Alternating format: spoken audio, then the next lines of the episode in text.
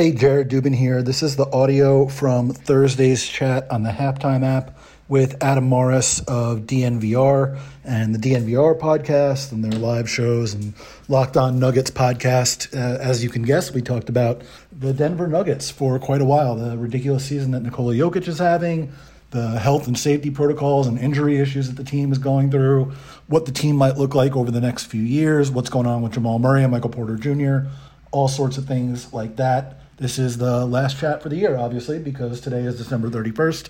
So Hope you enjoy. Hope you have a happy new year, and we will be back in 2022. Enjoy.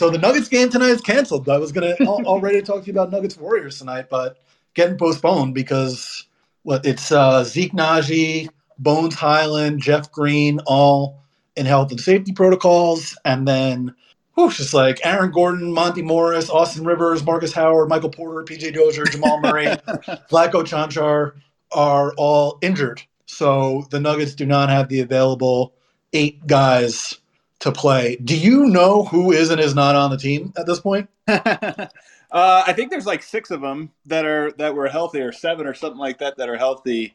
Um, this is just the world we're in, man. I, if you you don't know this, Jared, either, but there's this. This is the only time I've ever seen this in my life. But currently happening right now, there are two whole towns or suburbs in Denver that are being evacuated for a fire. So we're in the midst of like the biggest fire I've ever seen in the city uh, right now as well. So very apocalyptic feeling uh, in the Mile High City right now. I feel like that might be just a little bit of a metaphor. It's a little on the nose. It definitely yeah. feels on the nose. The sky is red. Uh, everybody's evacuating. It's wild, man. Red like those Nuggets jerseys that are basically jazz jerseys or whatever they are. Like, I still don't understand why they ever wear those. Like, the regular Nuggets jerseys are some of my favorites, but, you know, they got to sell stuff, I guess. They were pretty. They were pretty horrendous, man. My theory is they were made by somebody that did not like live or know anything about Denver or the Nuggets. That, that, that's like when you uh, you hire a third party to come in and make something, and it's like, oh yeah, that's right. It's not the colors, it's not the scheme, it's it's nothing. It would not surprise me if that were the case. It's like those Bucks jerseys that are blue. Yeah, yeah. like it's just what are we doing here? But anyway, the the Nuggets aren't playing tonight, but they are 17 and 16 right now, 20th in offense, which is crazy, uh, 13th in defense, 17th in net rating. But basically, the entire thing is they're an incredible team when Jokic is on the floor, like just as good as the Jazz or the Warriors, and like the worst team in the league, just as bad as the Pistons when he's right. off the floor, or worse than the Pistons. I think worse, yeah. Yeah, plus 9.7 per 100 possessions on the court, minus 13.9 off the court 23.6 net rating differential, which is just outrageous. What has been the the issue with those bench units this year? Uh, well, so stepping back even further, the the issue every team is kind of going through this now, right? Like this this season is starting to feel more more and more um, just kind of ridiculous, you know? Like like mm-hmm. what what conclusions can we really draw from just how the season is going?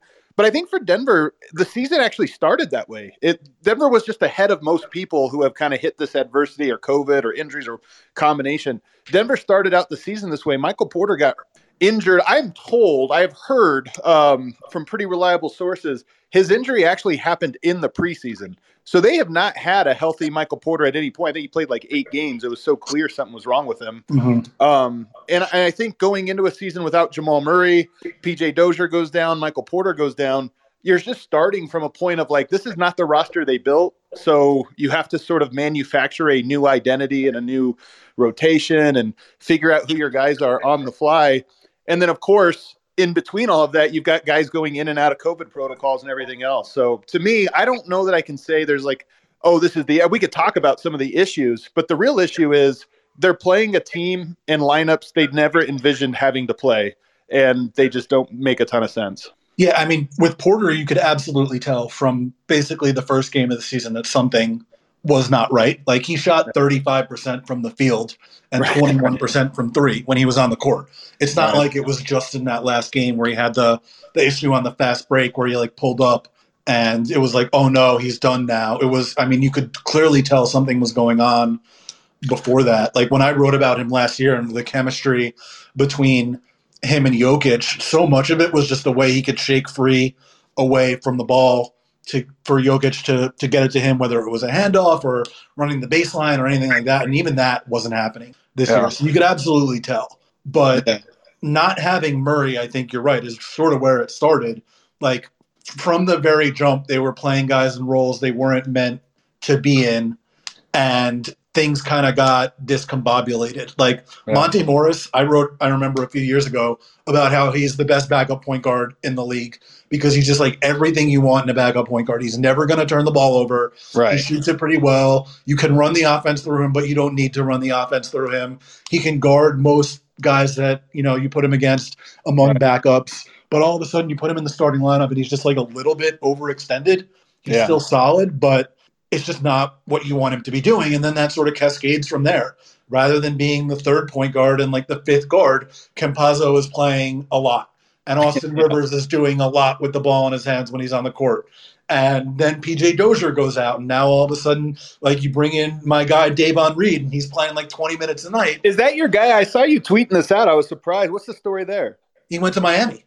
Oh, okay, okay. Yeah, he was like I. He was on a on Miami in like the the mid 2000s when or sorry mid 2010s when we were we got up to like number five at one point. He was like basically I called him like our version of Danny Green from those North Carolina teams.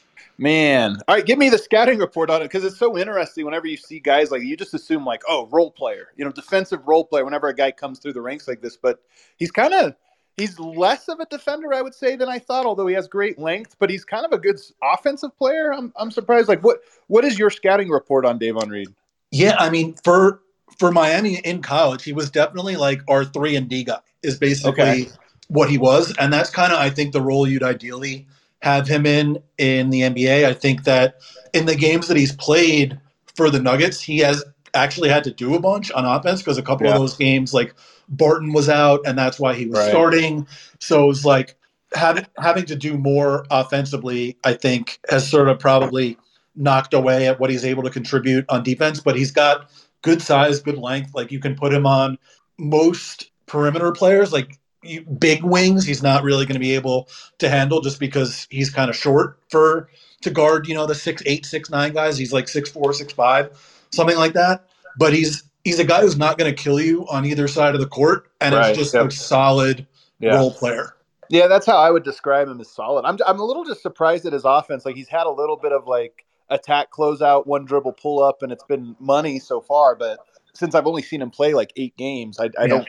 I, I'm a little gun shy to say I think he's like a positive offensive player, but I think he is. Defensively, you're right. He's I'm so high. I've this is this has always been the case, but it's becoming more true for me. Guys that are short but have ridiculously long wingspans, I think it's like one of the most physical. When you're talking about physical tools, if you have a really uh, abnormally long wingspan relative to your height, I feel like it makes you twice as valuable. And he's one of those guys. Six five, but he's got a seven foot wingspan, and you can see it when he's playing defense. He just keeps poking the ball from people because his his he, I think he surprises everyone. Mm-hmm. It made him really valuable uh, defending point guards when he yeah. was at Miami, which I think is something they could use him for too. Because you know, especially right now, like uh, Morris was hurt and Campazzo was playing point guard last night. Like Campazzo can't really guard that many players right now, uh, just with the way he moves laterally and how small he is. So it's a valuable. But you know, we're not here to talk about Davon Reed, who's played like hundred something minutes for them and has been on the team for for two weeks. But that just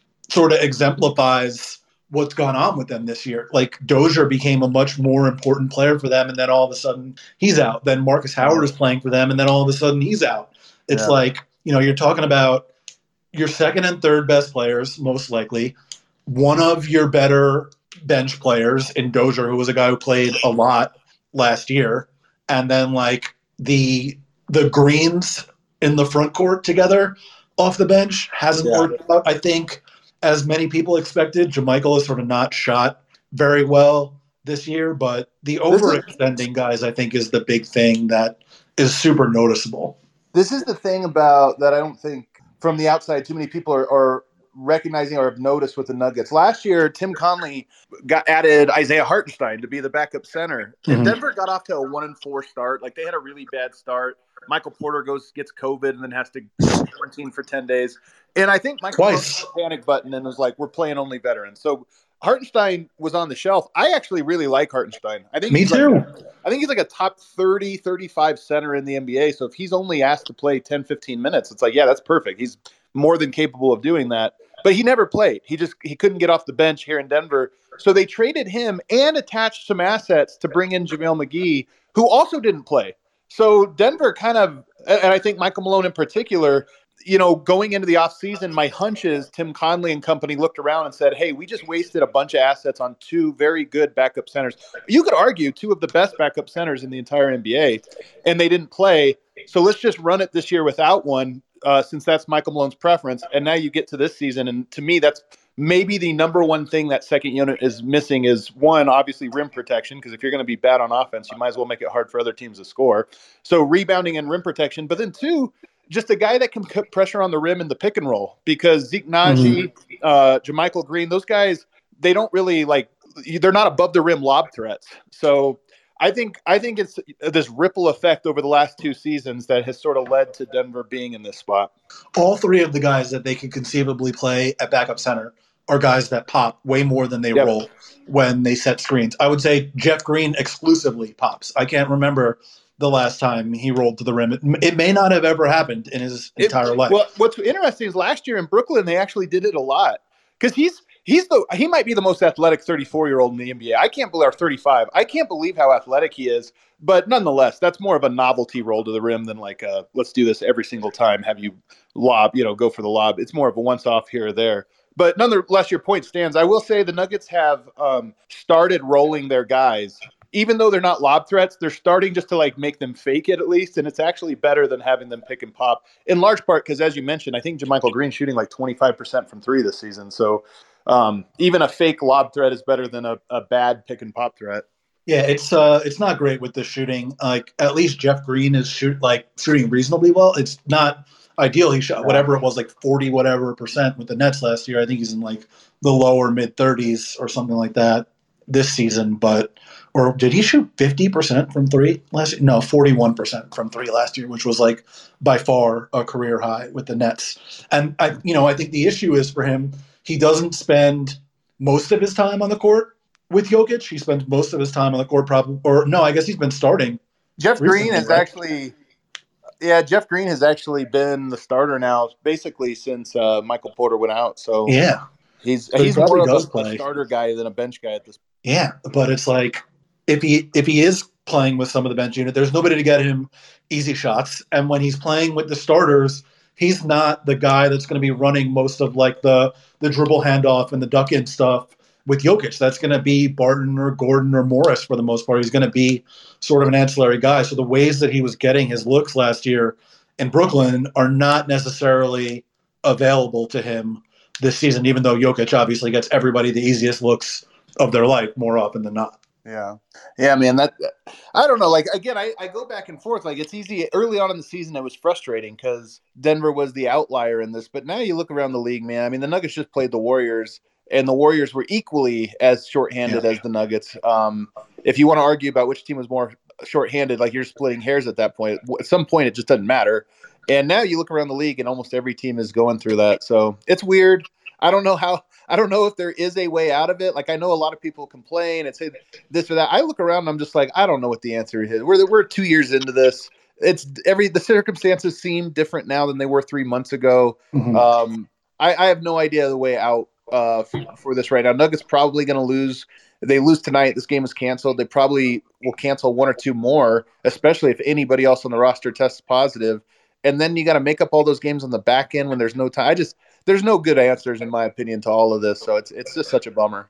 Yeah, it's it's a, it's affecting the basketball. Obviously, it's most importantly, it's affecting guys like health and you know potentially lives and careers, and it just it throws everything off. obviously, yeah. but I, I don't want to get into the whole do we have to have a three man MVP conversation or whatever. But I really do think that people don't realize exactly how outrageous a season that Jokic is having yeah. this year. Like 28 points, 15 and a half rebounds, and eight assists per 36 minutes. Yeah. Um, he's only playing like 32 a game this year, which is down from last season. So, but still 14 rebounds a game, 26 points, seven assists. He is his, his defensive rebound rate is up like 50% year over year. Career high, 38% yeah. defensive rebound rate, leading the league in defensive rebound rate this year. Career high usage rate, 33%. Career high assist rate, 42%. Like on pace to set the record for PER by like multiple points, I believe, still.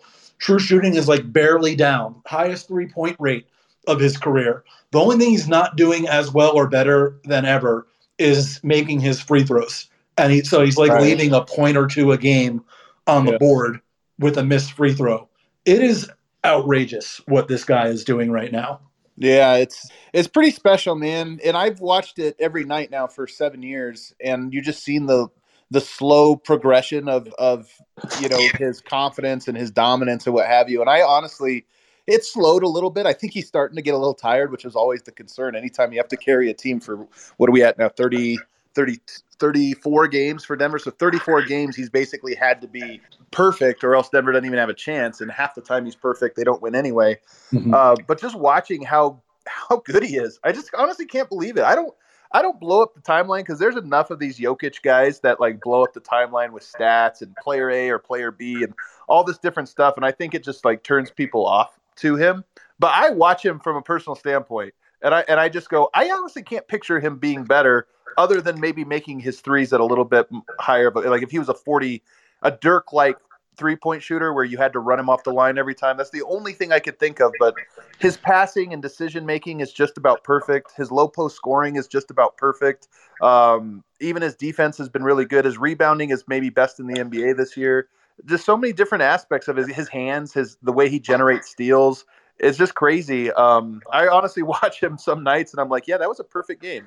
It's it's pretty crazy. Like I don't want to spoil too much of it because I may still try to reconstitute it elsewhere. But there was a story that I was working on, and part of what I was doing for it was going back and watching. It was either going to be every pass or every assist that he's ever thrown yeah. since uh, he came into the NBA.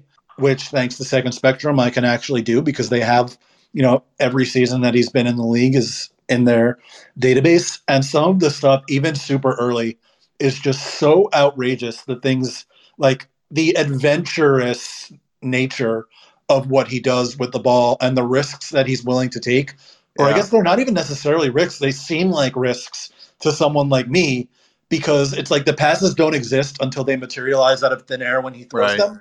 And it's just the degree to which he was willing to do that, even early on, as a guy who wasn't even really starting, early in his career. I think he wasn't really even the starter until what, like midway through his rookie year or something like that. Yeah. And it's just and to see that he's gotten even better and more adventurous since then without like you know his turnover rate has been pretty steady his whole career it dipped a little bit last year and it it's high but not even close to as high as you know his assist rate or things like that and it's it's high because he runs the entire offense you know like it's just really absurd what he's able to do. There's no player that's ever been like this. Yeah, and his assist rate I think is down in part because there's fewer guys to pass through. Pass it's up. To. I mean, it's up. Yeah.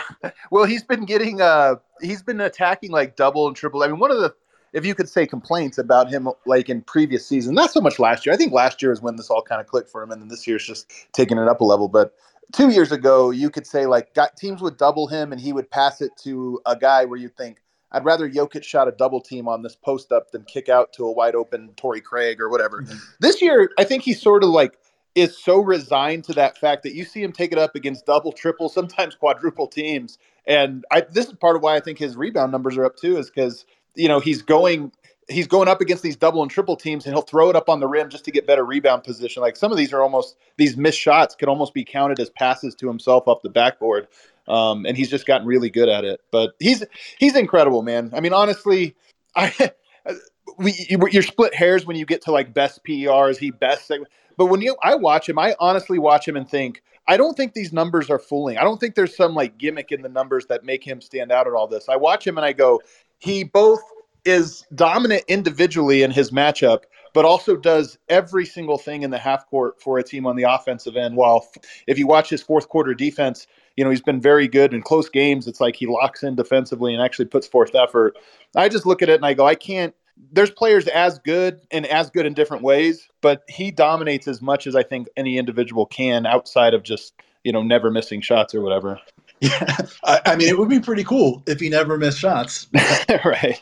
No, I mean, and yeah, the the usage or not the usage, but the being not necessarily willing to pass to guys that shouldn't be getting the ball, but that shows up in like his usage numbers from a couple and his assist rate from a couple of years ago too. Like right. those had been going up every year of his career, and then two years ago in 1920, the the year of the bubble, both of those dipped like a very slight amount, and then they both shot up each of the last two years. So even that sort of thing that like people criticized him. I think the, the criticism you could have levied was like he should be even more assertive as an offensive player, and Right. he's done that, and he Right, still right. maintains what he's done as like a I don't want to say facilitator because that does, that's not like adequate for for the role that he plays within the offense, like a conductor or an orchestrator or whatever it is. Like it's not like he's out there being selfish. Yeah. Oh, for sure. For for sure, man. And I'm so curious. That's one of the big mysteries for me. We probably won't know the answer to this till next year. But Jokic has gained aggressiveness and that assertiveness and that like just I, I think he's more comfortable trying to dominate an individual matchup. And I'm curious to see what happens when Murray and Michael Porter come back when he doesn't necessarily need to be that aggressive, mm-hmm. but but can he find the proper balance? And is the proper balance just him being aggressive? I mean, this is one of my main questions about the game of basketball in general. I don't know if you need three great offensive players. And Denver has three great offensive players in theory when everybody's healthy. And I just wonder if there is somebody that's going to have to take a giant step back and, and just how that all plays out. Because right now it looks like Jokic is more than capable of being both the best, the team's best facilitator and the best scorer. Jamal Murray secondary at, at both of those things. And that might be it. That might be enough. I, I really don't know. I really just want to see for the first time when Jamal comes back, Jokic like fake a DHO, Murray goes backdoor, and Jokic like slings it one handed over his head over the top of the defense. Like I really just cannot wait to see that for the first time again. Like the the way the two of them work in concert with each other, that's like part of what makes him such a dominant player is that he is able to amplify his teammates' dominance. You know, specifically Right. both Murray and Porter. Those guys have such unique skill sets and they mesh so well with what Jokic does because he's just able to make anything happen on the court.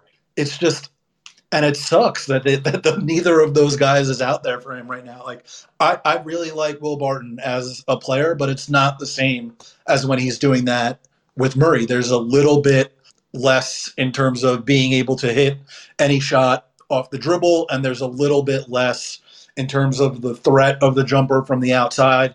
Like, he's a good shooter, he's not a great shooter. You know, it's just like a little bit different. Yeah, for sure. There's no doubt about it. I am curious to see what this year holds, though. I mean, the Michael Porter piece is obviously, uh, uh, you know, on the shelf until next year, but the Jamal Murray return, it, it's coming at such a perfect time where I think you could squint and say, okay, five weeks. If he comes back March 1st, that gives him five, six weeks to to play before the playoffs.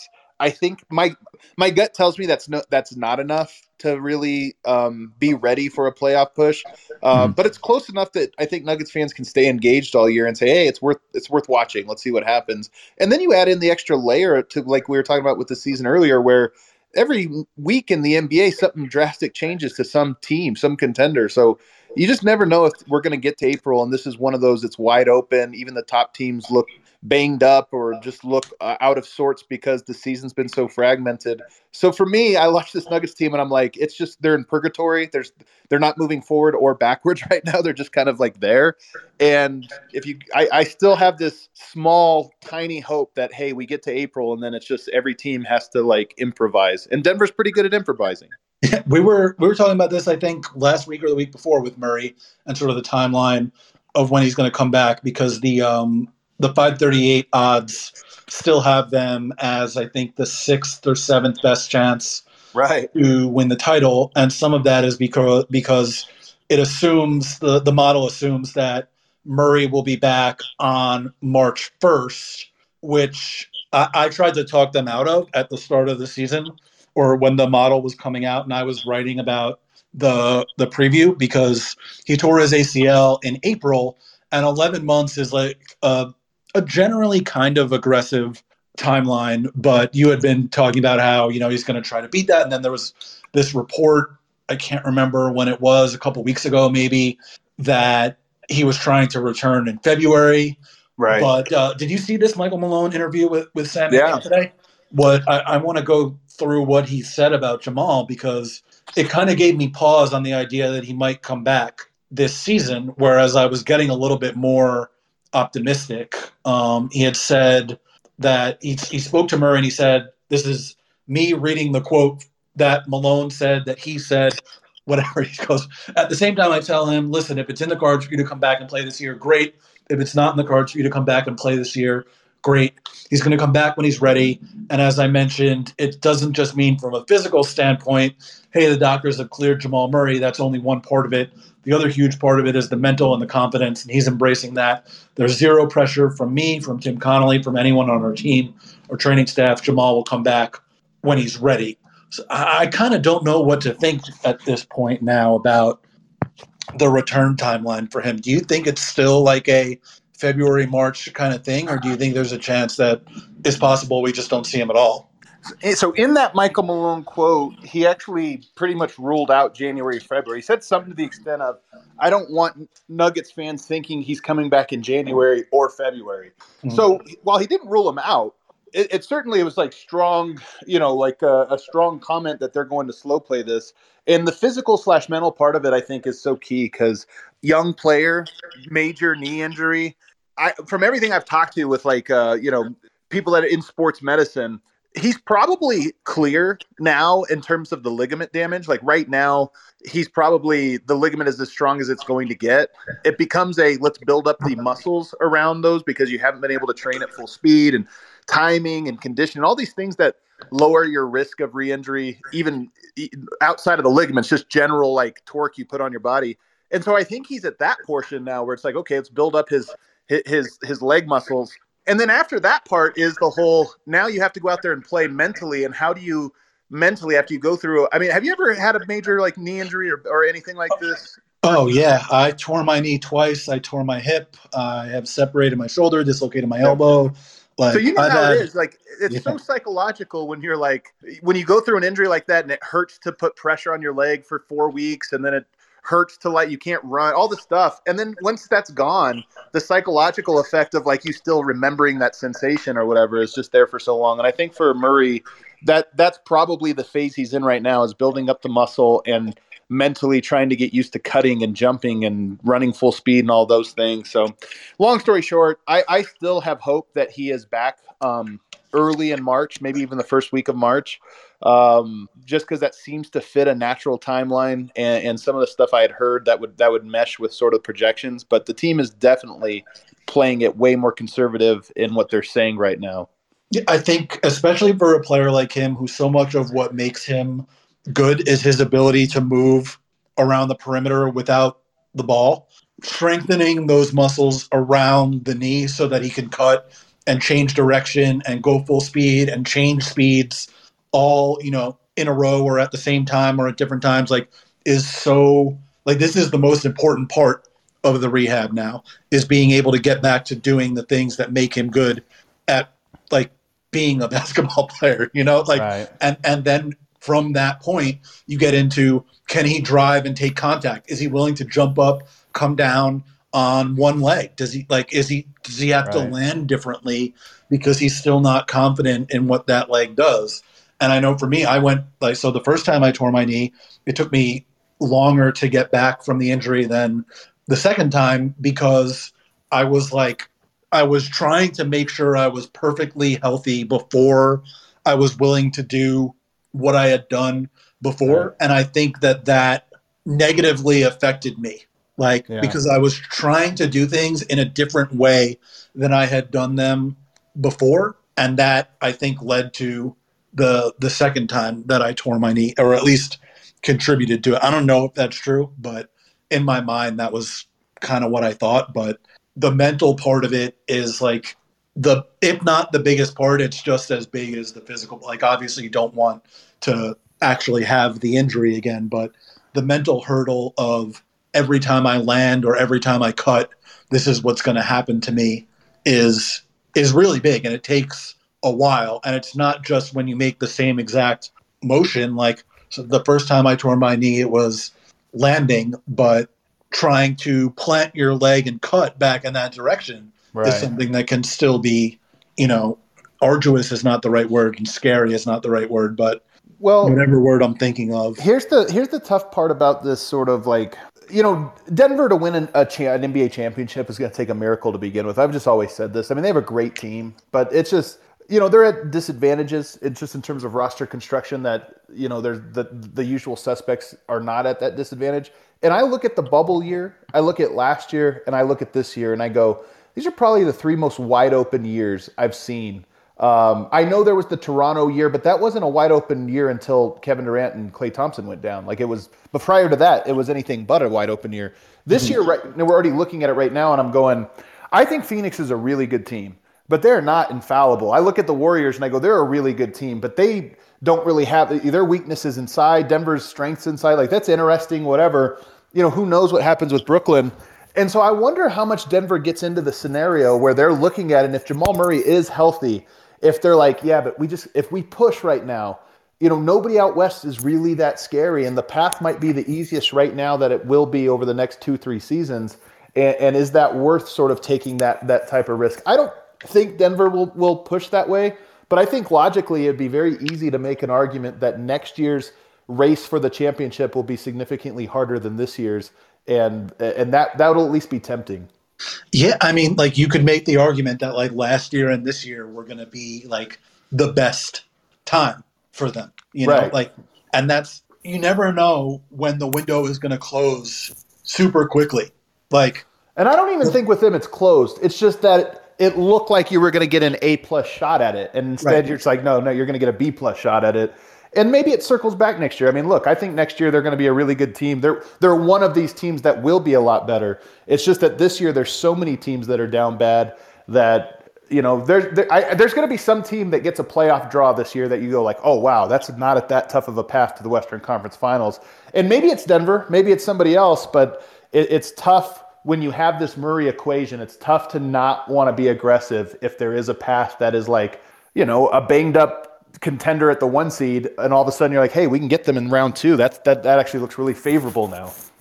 Yeah, I mean, like I wrote about the Suns midway through last season and about how they had the resume of a title contender, but nobody was right. really treating them as one. And part of what I cited was the the story back in the day that that Zach Lowe wrote at Grantland, where he talked to Daryl Morey, and it was like any team that has at least a five percent chance to win the title right. should be going absolutely all in. And my theory was the Suns are in that five percent group. They have they're within you know one sprained ankle or whatever from right. being you know the the team that wins the title, and that is basically exactly what yeah. happened to them last year. And I think you can make the argument that as long as you have Jokic on your team, you're in that 5% group. Like even in the diminished state that they've been right. for most of this season and with the record that they are, the 538 odds still give them a 4% chance right, right now.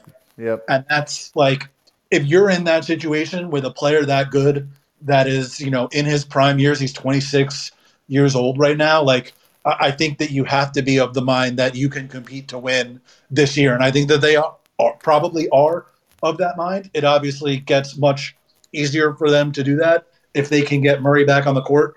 And I don't think that they would necessarily have a very good chance if he wasn't back on the court. And they should get better next year.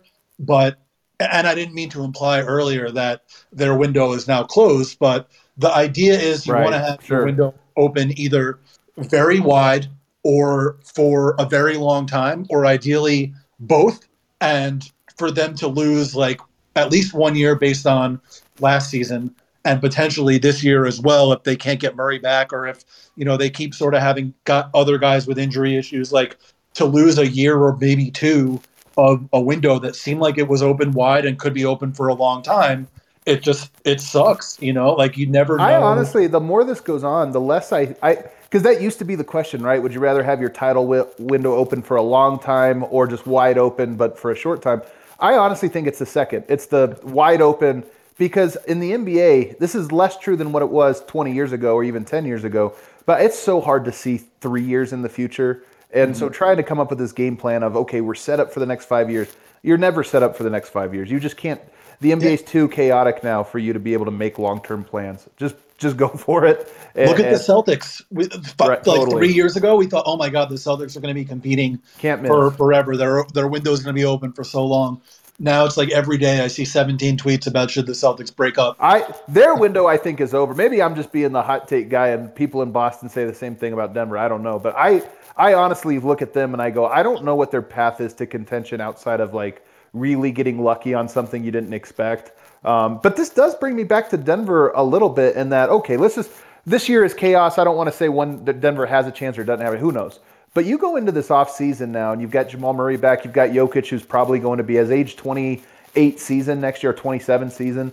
He, you would expect this to be about his the peak of his prime, right? Mm-hmm. And I and I do wonder if you look around, it, Tim Connolly, I think, has probably been the best in the draft, best at talent evaluator over the last seven seasons. I mean, Denver has more second round picks that are playing real minutes or even starting in the NBA right now than most teams have, have like lottery picks uh, over that period. so, uh, like dead serious, honestly, if you go through, like Jarred Vanderbilt is the fourth best second round pick Tim Connolly has over the last five years, and he's starting for the Timberwolves. But it, so, but here's the thing: Denver probably doesn't have use for first round picks anymore. I, I honestly think that. Like you got Nnaji and Bones Hyland, two really good players, but they're such a small impact on this season and going forward, increasingly so. What do you need a, a two, three year project? That I wonder if Den- this is the all in moment for Denver where they've already traded enough picks. But I wonder if it's just if if if if you stop looking at what did the Nuggets look like in 2025 and just start throwing caution to the wind and say, hey, let's just see what happens now. I think they, they traded their 2025 pick, if I'm remembering correctly, in the the Aaron Gordon deal. They, they, did the thing that's kind of actually it's funny how this hamstrings you, but they did the whole like where it rolls over, you know, protected here or there, and it makes it a little bit harder for you to trade picks um, unless you remove those protections. So Denver, that's one thing they're up against. But I even look at like I love Bones Hyland. I love that guy. He's so interesting. I think he's going to turn out to be a great player. But even I look at him and go, is it is he more valuable to Denver as this guy that's going to be like a rookie this year, like going to be pretty solid, but question mark in the playoffs next year, and then two years from now it's like okay he's reliable, or is he more valuable now where you say hey include him and a draft pick and just get a like sixth best player on your team? That's negative value when you look over the spectrum of five years, but it might be plus valuable for one year. And maybe that's where Denver's at right now, where it's like, hey, you can't look past one or two years right now because that's the, this is your best chance. It's such an interesting question too, because they they still don't have their second and third best players on the court right, right now. Right, yeah. So it's like, is that worth it? Is it not worth it? Like, is do you need someone like Hyland on your team because Murray is ninety percent of what he was as opposed to hundred percent? Like, how do you balance that? Like, is is Nnaji a center, and does that mean he's limited to at most like 14, 15 minutes a game? And how much right. value does that really have? for you. Like there are so many different considerations, and then you go into right. like the guys that they have surrounding Jokic right now. Like Will Barton is in his early thirties. Um, uh, Murray obviously is still young. Porter is still young. Aaron Gordon is way younger than I thought. It seems like he's been in the league for 37 years. He's yeah, what is he? 26. Yeah. yeah. By the by the way, what's your perspective on him? I'm so curious what people are thinking about Aaron Gordon, both as a player but also as like the season he's having. I think he's had a strange season because they got him to play a specific role, and for two weeks last year, he played that specific role, right. and he was fucking awesome at it. It was incredible. It was like everything that we envisioned him becoming on this team was exactly what was happening. And then Murray goes down, and he has to play a slightly different role. And now Porter is down too, and all of a sudden he's back to playing not necessarily the role that he played in Orlando, but something close to it. Right. And that's just not the, the reason that they got him. It's not what they wanted him to do. I think he's still done fairly well with it, and he's been more accepting of a, you know, I'm going to be behind like Will Barton in the pecking order still, too. Um, and he's done well with that. I really, really like him, and I think that the idealized version of him, where all their guys are healthy, and he's basically like their fifth starter, and just defends his ass off and like makes plays, cutting off of Jokic, or makes plays, and he can play on the second unit with Murray or or with Porter. Like I think him and Porter fit so well together as a front court pairing. Like I absolutely love everything about the reasons they got him and how he fits in with what they want him to be doing. And that's just not what he needs to do right now, basically. Yeah, I think my favorite comp for him right now, and this is the A version of whatever mold Aaron Gordon is. I think the A version is Andre Iguodala. And that uh, Iggy's like an incredible player. I mean, he's like like an all timer. But when he was the guy, you know, it's like it was a little underwhelming. He could do so much of a jack of all trade, could do a little bit of everything, but you're always like, yeah, but he's not a number one or whatever. And it almost makes people discount him. I think Aaron Gordon is a winner. Like he's really smart, fits in his role really well, and doesn't necessarily step outside those lines. Knows how to take. He uses. He has incredible physical gifts, not just obviously his jumping, but he's so strong and tall and mobile for his height. I mean, he's kind of what is he? Basically, LeBron's like height, and he's just so mobile. Like he could just move so well even on defense. So I think he's one of these guys that is way to call him a role player sounds like an insult, but he's like an elite one.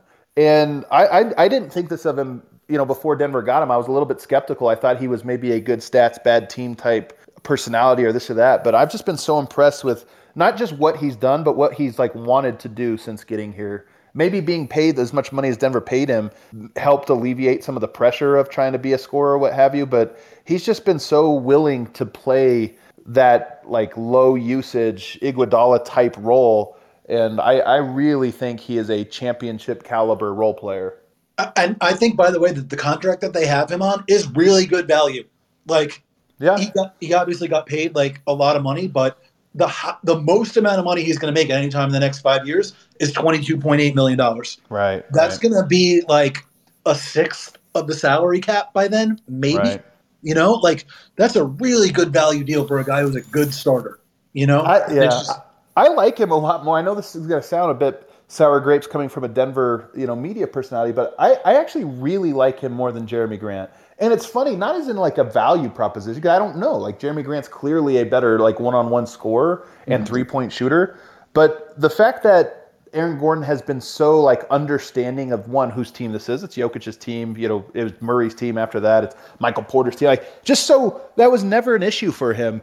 And the way he defends, the way he just sort of commits to the role that they have him in is, I, it's so impressive. I, I think it's one of the more underrated aspects of the NBA is when you have a guy capable of being good enough to be the number two guy on like a six seed, but instead he commits to being the number four guy on a one or two seed. It's really I don't think people understand how hard that is as a basketball player, but he he seems not just like willing to do it, but almost like eager to do that. Well, I think it's super interesting. Like you bring up Jerami Grant, like look at the compare and contrast the way those two guys' careers played out. Gordon obviously Opposites. was, you know, a, a high draft pick Grant was a second round pick. Right. He floats around on some bad teams and finally winds up on a good team. And he is very clearly a complementary player. Gordon is a guy who's a high draft pick on a bad team, becomes sort of the top or second top guy on still a bad team. And it's like, yeah. Grant is like, I want to spread my wings. I want to see what more I can do than what I've done so far. And Gordon is like, I have tried being this guy and it kind of sucks. Like, our right. team is really bad if I could just go to be on this team and just do what it takes to win, that would be kind of awesome. Yeah. And like he's making the same amount of money anyway, and he, I think he's more highly thought of in Denver than he was in Orlando totally. because he's shown that he can do exactly what you're saying, and that is super valuable. The craziest one to me that makes me really think what you're saying is like spot on is early, like, like you said, there was like seven games where they Nuggets played with their full roster last year before Murray got hurt. But in one of those games, they played a fully healthy Clippers team with Kawhi Leonard and Paul George both playing. Oh my god, they smoked them. They smacked the shit out of them. It was oh like it, it, it, was a sunning, and uh, and Aaron Gordon defended really well. And I remember after that game, it was like TNT. They interviewed Aaron Gordon uh, you know, on the court after the game on TNT, like Chuck, Chuck and Shaq. And I remember thinking to myself, I wonder how many times Aaron Gordon has had like a post game national interview when he was in Orlando. Like they just didn't have that many games that one they were on national television, and if they did, there weren't that many that they won. And I'm thinking he's been here for four days and he's getting to talk. You know, he's like in the spotlight. Like that, the, the contrast is so stark. I think you are right that there is the are you paid like a superstar and you get to shoot all the time. That's one aspect of the fun of it. But another aspect is if you're the leading scorer on a team but you never get to be on TV or interviewed or like any of this, like it probably like loses its luster after a year or two. Yeah, I mean, uh, how many times have the Magic been on TNT in the last? Aaron Gordon's been in the league for what six, seven years. Like, yeah, not much. They were probably the eight seed for the first three or four years of his career. No, once, then, just once. They made. Really? Had, they only yeah, made it had, once. Yeah, he had four playoff games under his belt. They got swept by the Raptors. I thought they were an eight seed, or no, twice. Or maybe he didn't play in one of those. Maybe he was injury, yeah, an injury out. Maybe that's possible. Was he out in the bubble? I'm pretty sure he had four playoff games uh, when, I, when I looked it up. Seed in uh, in 2020 and the seven seed in 2019. So maybe he was. Out. I think the 2019 is the year because he guarded Kawhi Leonard, and that was the year the Raptors won uh, won the title. Um, was he not in the bubble? Yep, he was not in the bubble. Is what. There happened. you go when they lost to Milwaukee. Not to oh, mention, right. even if he was in the bubble, like you're talking about a, a, token eight seed with no fans. Like I'm, yeah. it's just it's still the same situation. Nobody's talking to him or watching or, or anything like this. So it's just an interesting thing. Like Denver's by no means the big market, um, and I wonder how his perspective has changed since Denver's been off the radar. Like they're not getting a lot of interviews for anybody anyway right now. Anyway, but I, I do wonder if he sort of senses that like, hey, once everybody's back, we go back to being one of the like five teams that matter, and and you really miss that when you don't have it. That brings up actually another part of the Malone interview that I thought was interesting, where uh, where Sam asked him about um, like the way that the the Jokic MVP presentation was handled, and like why can't he capture the spotlight? And Malone says um, I have various thoughts on that one. One were the Denver Nuggets. There's nothing sexy about the Denver Nuggets. We're in Denver, Colorado, a fairly small market team, a team that's never won a championship. So it's not like we're a marquee team. I think the second part of it is that Nikola is not a sexy player. He's not a guy that you turn on Sports Center every night. It's going to be filling up the top 10 plays with athletic highlight types of plays, which is what people are drawn to. You have to be a basketball fan, true basketball fan, to appreciate Nikola's greatness, his ability to make every one of his teammates a better player, his passing IQ, his skill level, and the way he does it, that is not going to wow you. And then you until you look at the stat sheet, and then you look at, oh wow, Michael Malone, you're wrong. I said thank you. sexy player. I, I thank you. I was I read that one too, and I was I was sitting here and I was like, oh man, I'm gonna have to like get angry here. But I'm with you. Like I I understand Malone. He's diplomatic. And by the way, him and Sam Amick go way back to the Sacramento days with Michael Malone. Yeah. Uh, Sam Amick's on the. Uh, the Sacramento beat in those days. So th- those are like buddies, and I'm sure he's talking to him as a friend and maybe even casually. But uh, this is my biggest complaint about the NBA. The product of when he says you have to be a diehard basketball fan, isn't that the goal of the NBA to create diehard basketball fans? But to his point, to Michael Malone's point, the NBA has marketed a very specific thing over the last 30 years, really, but it's like increased in the social media age where everything just seems to progress exponentially towards uh, whatever direction things are moving. But you're right, the NBA markets, first of all, they market like those types of highlight play, like a dunk. Okay, we're going to get that. But more than anything, they market people. They just market like these, these storylines that, that are controversial and create engagement. And Jokic is not a controversial figure in terms of like, oh, heck, can we package this? Like, what did Jokic just post on his Instagram, like a la Joel Embiid? Like, Joel Embiid's talking trash to so and so today. Like, this is going to lead Sports Center. We're going to tweet about it 20 times.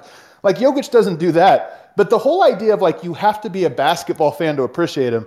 To me, that's the that's the killer line there because the NBA is a basketball league, but basketball just seems so secondary to all this, and it's it, it's why they have sort of created the, the league has become a snake eating its own tail in this way. Well, I also think like he's absolutely a guy who you're going to see on Sports Center top tens and whatnot. Look at the passes this guy throws. Right, like, right. You got like people freeze framing passes on Twitter and stuff. Like right. he threw this ball in front in front of one guy's face, behind another guy's right, head, right. directly to Michael Porter in the corner. This was when Porter was still playing early in the season. I can't. I think he made the shot. He was like, no, he missed it. It oh, caught him off guard.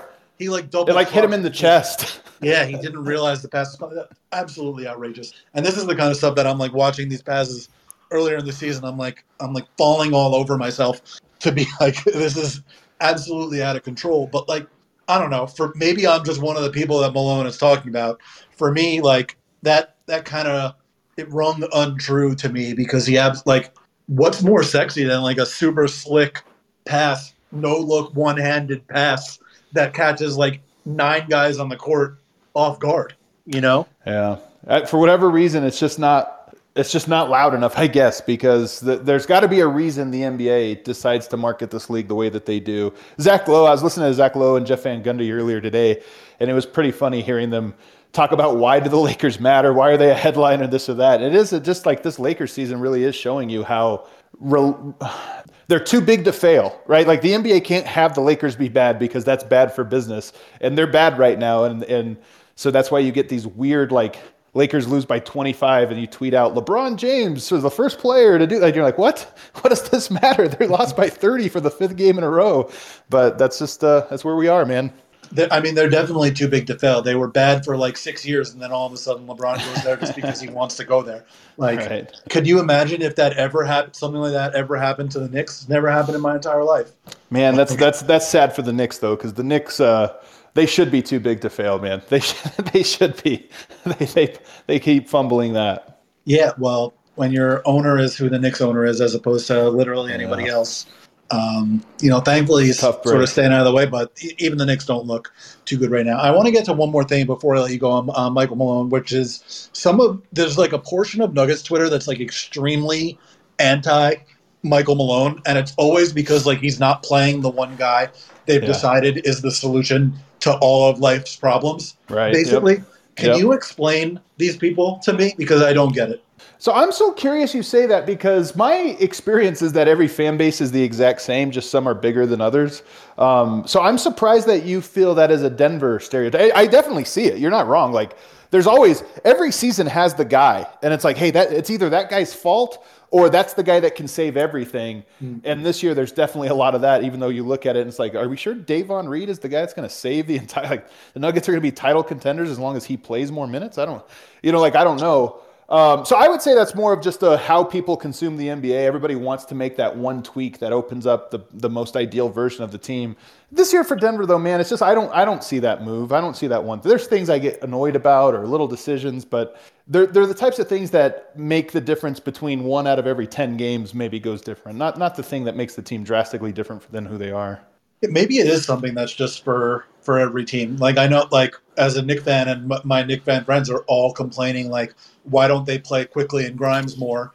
Um, which you know, I don't think it's going to change anybody's life. I do think they should play right. more because like the team's not very good, and the guys that are playing in front of them are not playing well, and it seems like they can at least shoot the ball. So that would be nice for a change. But like you know, just same way, I don't think that giving Bones 20 minutes a night every night is going to suddenly make the Nuggets a title contender. But you know, could stand to to play a little bit more. So maybe it is something that is just every team, and I just notice it because I think Malone is a really good coach, and people complaining about him sort of rubs me the wrong way because it's like you you want to see a bad coach, I'll show you for sure. You know, like I think uh, my my evaluation of Michael Malone.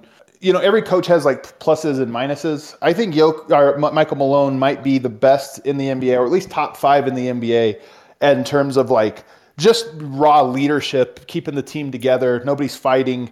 Um, you lose a couple games in a row, let's all rally. You know, nobody's there's no fractures. I think he's really, really good at this, just connecting with players and leading them in that way. And then the other thing he's really great at is I think he's a very good, like he prepares well. And I've heard this from like PR members and, and other people that he, he, he routinely will not let people know whether they're having practice till three or four in the morning. So guys are like have their phones on when they go to bed and set alarms for the middle of the night so they could check to see if they need to wake up or not. And because of that, it's because he's always like just prepared. He's like a, a, a, a uh, uh, you know, a, a crazy person when it comes to making sure he has all angles covered. So I think he's great at that. I don't know if he's the most creative coach. And there's coaches that are great at that and worse at other things. And to me, that's the one thing I would look at is he's a little stubborn, he's a little old school, and he's not always the most creative. But like I said, every coach has, it's like uh, NBA Jam. You know, you have the little sliders, you're good at steals, but you're not good at passing or whatever. every, every coach has like their things they're great at, things they're not great at. And I think when you add it all up together, he's probably one of the 10 or 12 best coaches in the NBA. There's a lot worse coaches out there. For sure. Um, I know from a whole lot of experience. You know, like trust me, you could do plenty worse. And uh, yeah, it's funny because even like if you look at this is a, a, crazy example, but if you look at Brad Stevens, who like five years ago was the X's and O's genius, the creative new blood, whatever that was the best at this, and he's still a great coach. Like his his leaving is more just about like how that arc sort of came full circle to where after five years, maybe you started to notice the ways maybe he wasn't connecting fully with players the way a Doc Rivers would. Now, would you say Doc Rivers is a better coach? No, but there's certain skills that Doc Rivers is elite at and certain skills he is horrendous at. And all coaches are sort of that way. Coaching is so hard. Like there's the more I'm around the league and just following this, I honestly think most of it is leadership and the basketball like theory aspect of it is the part that gets it's really important but it gets overrated the most especially in a regular season yeah I, the the tactical aspect of coaching is absolutely way more important in in in a playoff series. in the playoffs yep in terms of like your ability to exploit strengths and weaknesses yep. of the other team your overall system matters more than that in the regular season i think because right. you need to be pursuing the right kind of shots in the right ways or right. in whatever is the right way for your roster and forcing the opposing team into bad shots or taking the ball away from them or both ideally.